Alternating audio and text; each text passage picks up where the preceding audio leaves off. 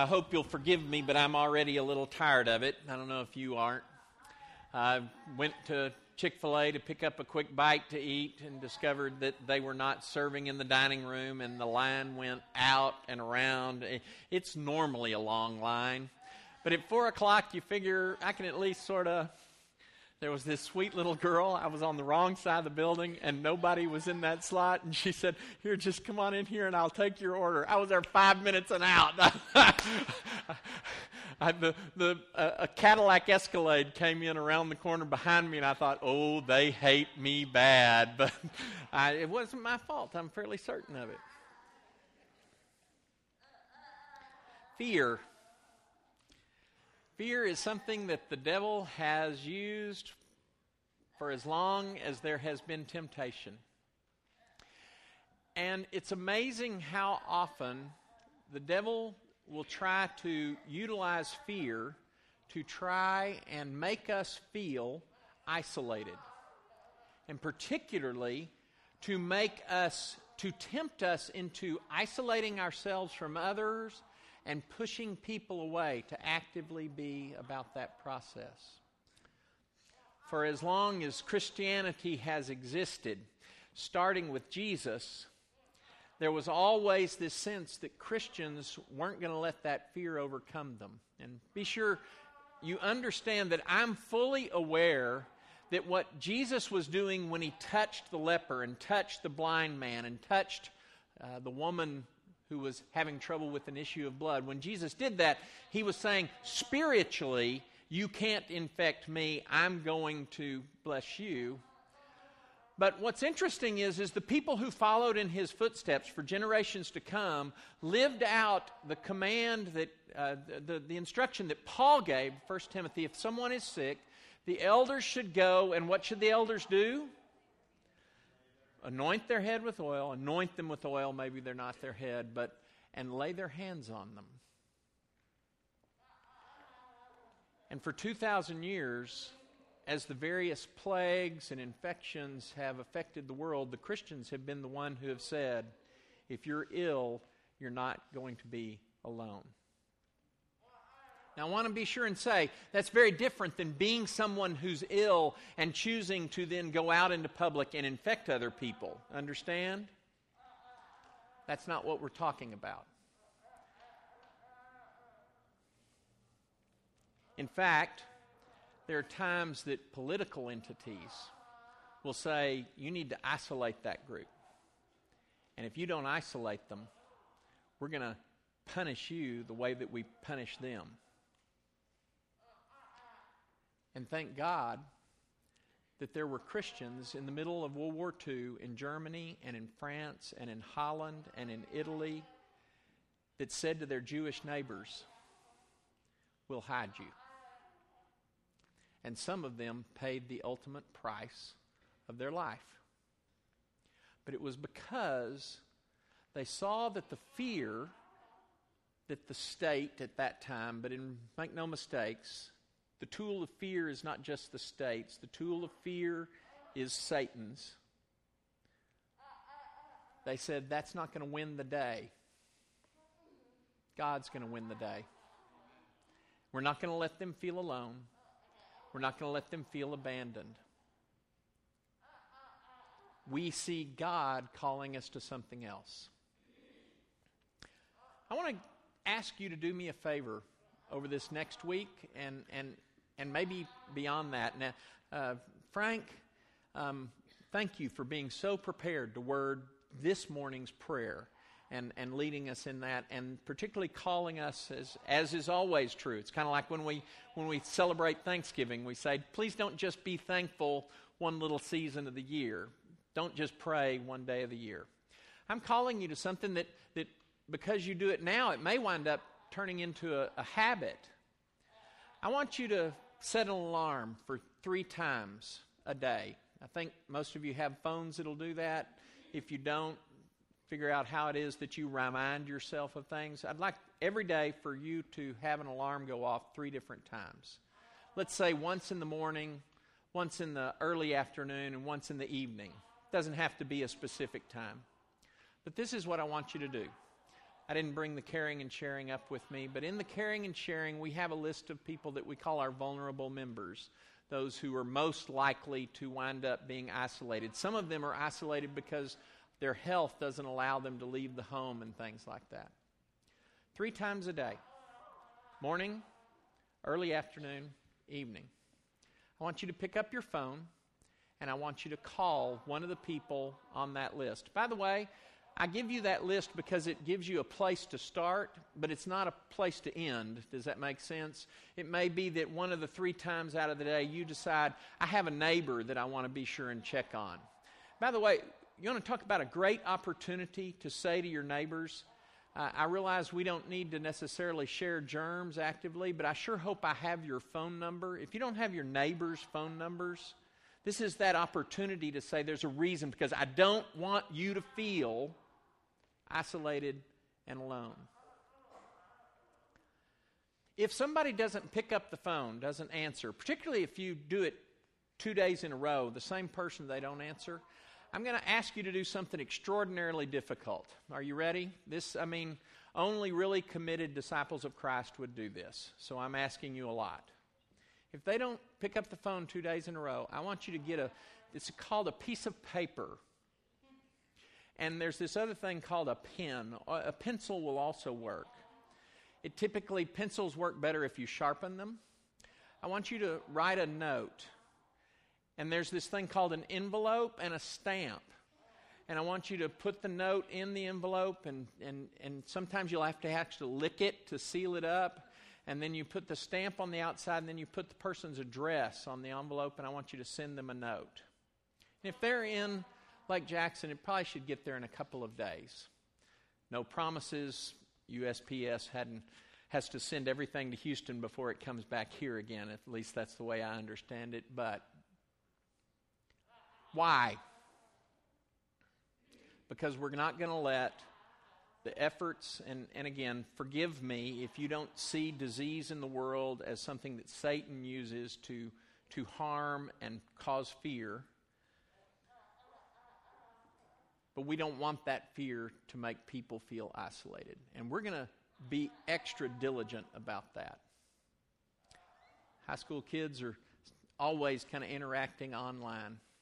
I'm asking you to help us become better at engaging without having to be face to face.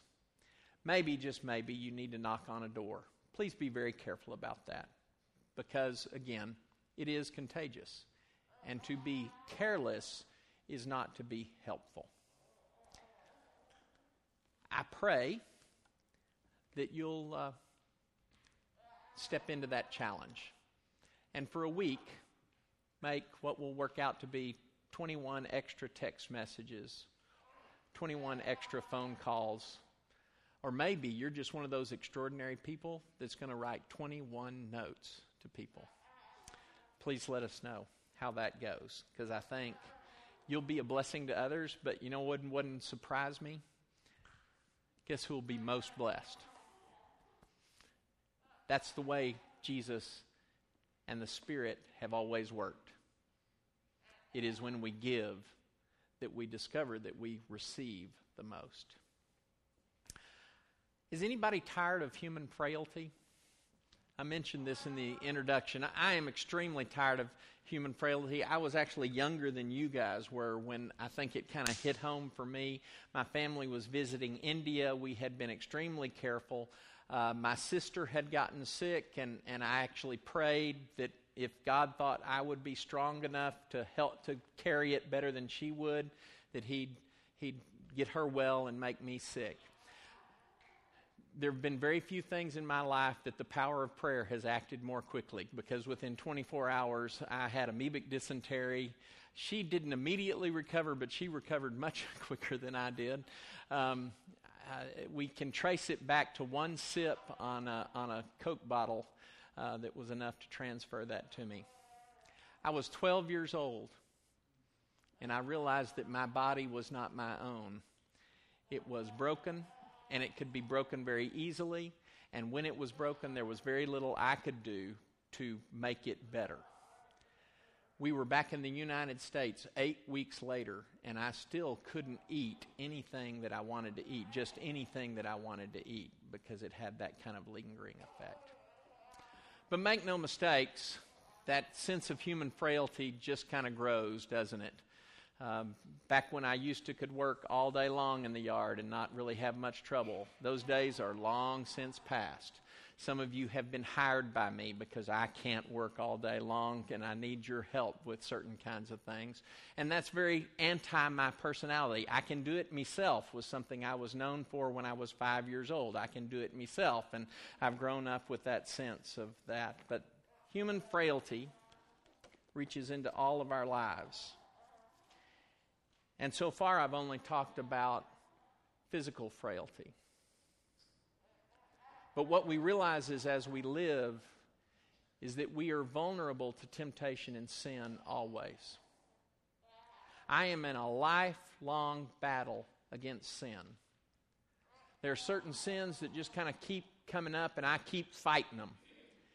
And sometimes I feel like I'm making progress, and sometimes there are things that I realize I'm not. I can remember the first time that I'd always heard about all the way uh, all the ways other people were racist and then it came home to me and I realized I too have that seed of that sin in my life. I'd always talked about all those rich people and how greedy they were and then I suddenly realized I didn't have to have that much money to be greedy.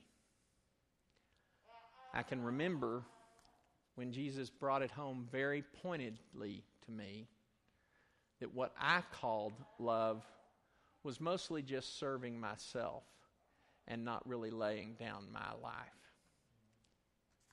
Is anyone tired of sin and human frailty? Let's now make that not a rhetorical question. Is anyone, are you tired of human frailty and sin? Me too. Let's pray. Our Father and our God, we live in a broken world not because you created it broken, but because of our rebellion, it has become broken. And we confess that although we want to point fingers at Adam or Eve or whatever we want to point at, we recognize that sin is a part of us just like it's a part of everybody else. And that brokenness permeates our world. That brokenness impacts disease. That brokenness is what death comes from. That brokenness is what makes people hate each other. Father, we want to be part of your healing. We want to be part of your recreation. We want to be part even before it's fully realized, we want to be part of your making all things new. We ask for your Spirit to come and partner with us. We ask that our hearts will be softened and constantly turned in repentance towards you, not blaming sin on others, but always seeing how we play a part. Father, as we open your word today, it is my prayer that we will catch a glimpse of the living hope that Jesus is the first fruits of, and that we're invited to anticipate in the life that is to come. May it not just be about wishful thinking about something in the future, but it may it change the way we live and think today.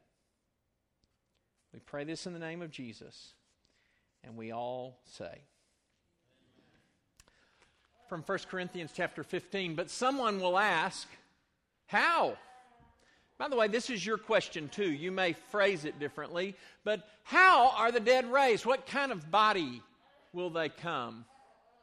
How foolish. What you sow does not come to life unless it dies. And when you sow, you do not plant the body that will be, but just a seed, perhaps of wheat or of something else. But God gives it a body as He has determined. And to each kind of seed, He gives its own body. All flesh is not the same. Human beings have one kind of flesh, animals have another, birds another, and fish another. There are also heavenly bodies, and there are earthly bodies, and the splendor of the heavenly bodies is one kind, and the splendor of the earthly bodies is another. The sun has one kind of splendor, the moon another, the stars another, and star differs from star in splendor. So will it be with the resurrection of the dead. The body that is sown perishable, it will be raised imperishable. It is sown in dishonor, it is raised in glory. It is sown in weakness, it is raised in power. It is sown a natural body, it is raised a spiritual body or a body prepared for the Spirit. We will be changed. Dishonor to honor or glory. And you need to understand that the translators here are working with words that Paul selects carefully, but their meanings are expansive. And oftentimes, when we try to use our translations to narrow it down to some small thing that is changing, instead, Paul's language here is intended to say everything is going to change. You can anticipate a greater change than anything you can imagine. In fact, one author likes to say it this way when, when the biblical writers talk about the new creation, when the biblical writers talk about what God is going to do when He finally brings all things together, they are imaginations about the unimaginable.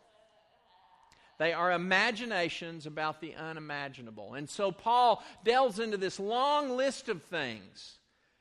You know how bodies change.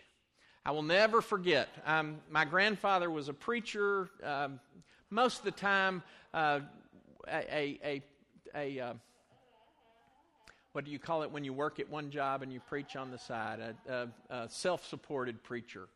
Um, he started preaching during the Depression, and, and chickens weren't cutting it, so he decided to do something else and, and preached on the side, but preached all his life. But I remember this lesson maybe more than any others. He was preaching out of exactly this text, and he was a farmer, and he handed each of us a kernel of corn.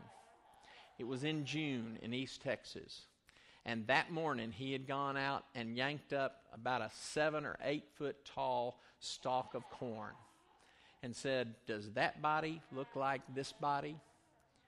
It had changed. Now, yes, the ears of corn contained the little seed, but what came out of the seed was incredibly different, incredibly powerful. It had gone from a weak state to a very powerful state. It didn't become imperishable and it didn't become immortal, but it changed. And we, we don't we're not surprised by that. That's kind of normal part of what we understand life to be about. But Paul is saying, you're asking about the resurrection. And what you need to know is things are going to change. Things are going to be different. And while Jesus is the first fruits, and we talked about this last week, Jesus and his resurrection, and the reality of, as Luke says it, his flesh and bone resurrection, is the model on which we can base what we're looking forward to in eternity, Paul says you got to know that who you are, how you are, is going to be changed. It is going to move from a natural status, and again, the last line of the scripture was to a spiritual status. And you might say, Allen, it sounds to me like he's pointing towards disembodiment that we will be spiritual beings. But if you read in the context of 1 Corinthians, what you understand is, is that he is comparing the natural body that is full of sin with the spiritual body that is relieved of the sin problem. A body that is prepared not to live in a world that is surrounded by temptation and flaws and brokenness, but instead a body, and I don't know about you, but this is hard to imagine, a body that is prepared to live in purity and in holiness in the presence of God. And just for me, now I know some of you, and, and, and I think you're, some of you are just, well, I think all of you are pretty wonderful people, but there are some of you that are extraordinarily special. And I think that you're pretty close already to what God intends for us to be in that world. And don't blush when I talk about you that way. But God is going to change us. God is going to make us new. We will put off the dishonor of the flesh and we will put on the honor or the glory of what Paul will say is the body prepared for the spirit. We will put off the weakness that we have and we will come in power. In another book, Paul will say the power that's going to be at work in us is the same power that raised Jesus from the dead. It will put off the perishable nature, and everything in our world has that perishable nature, doesn't it? I mean, we, we even talk about the science of someday our sun eventually perishing. Everything we know in this world seems to have a, a uh, ex- expiration date.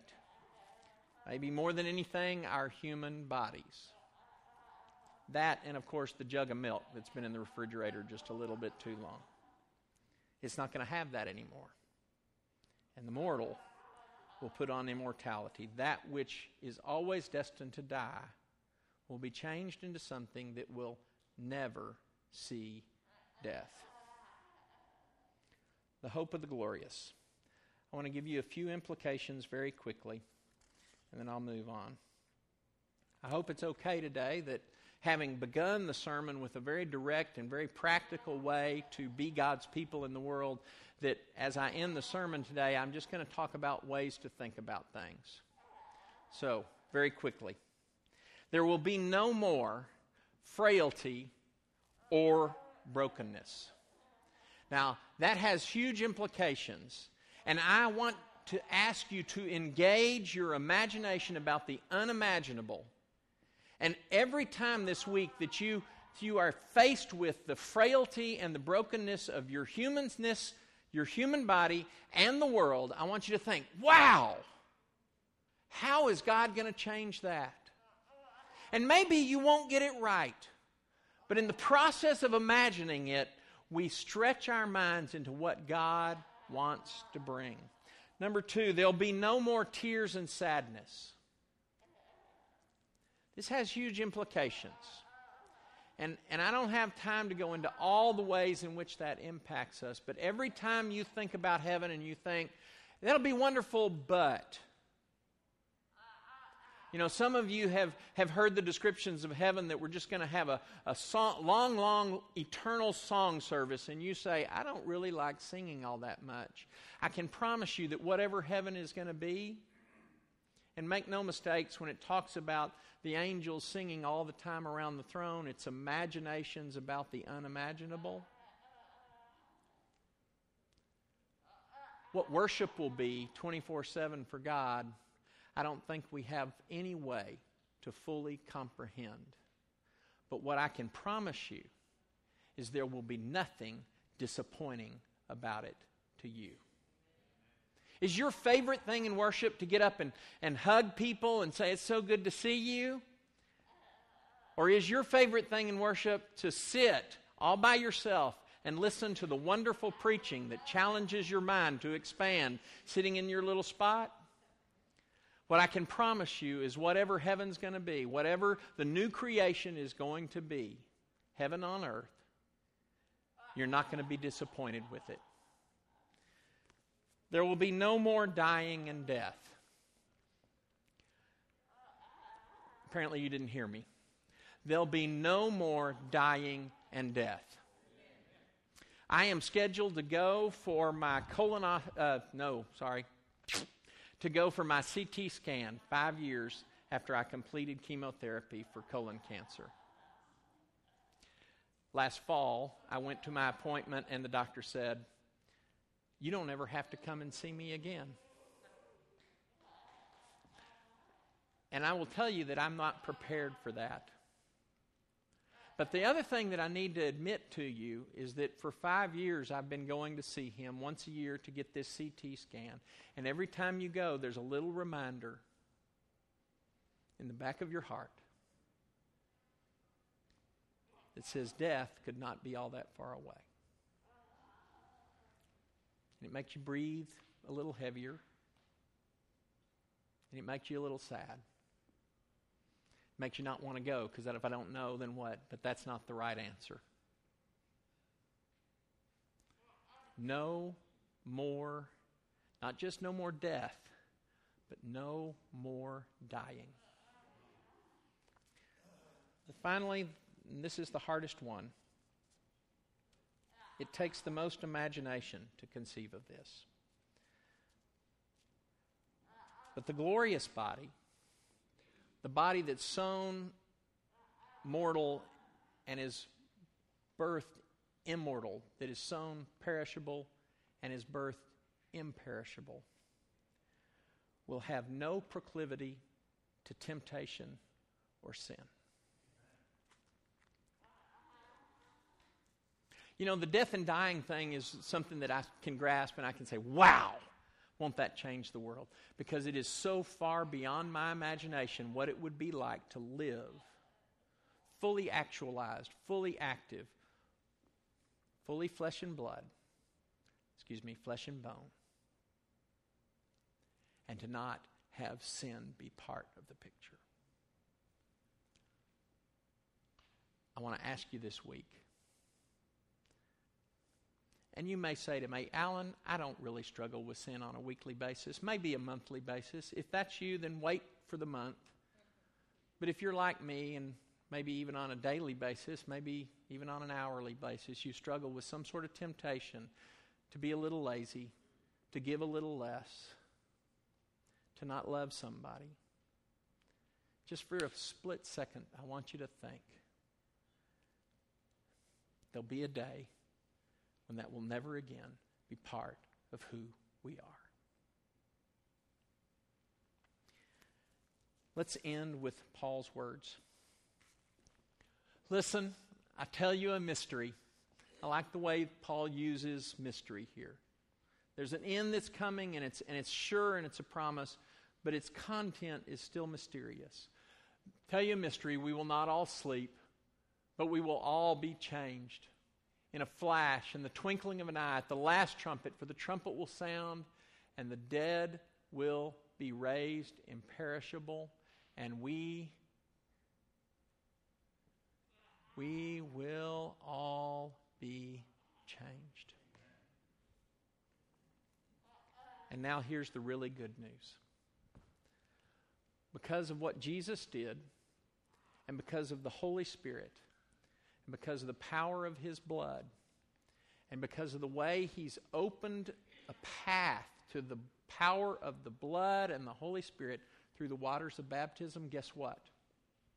The change of eternity can be at least deposited in your life. That process can start today for everyone. Are you interested in starting the change?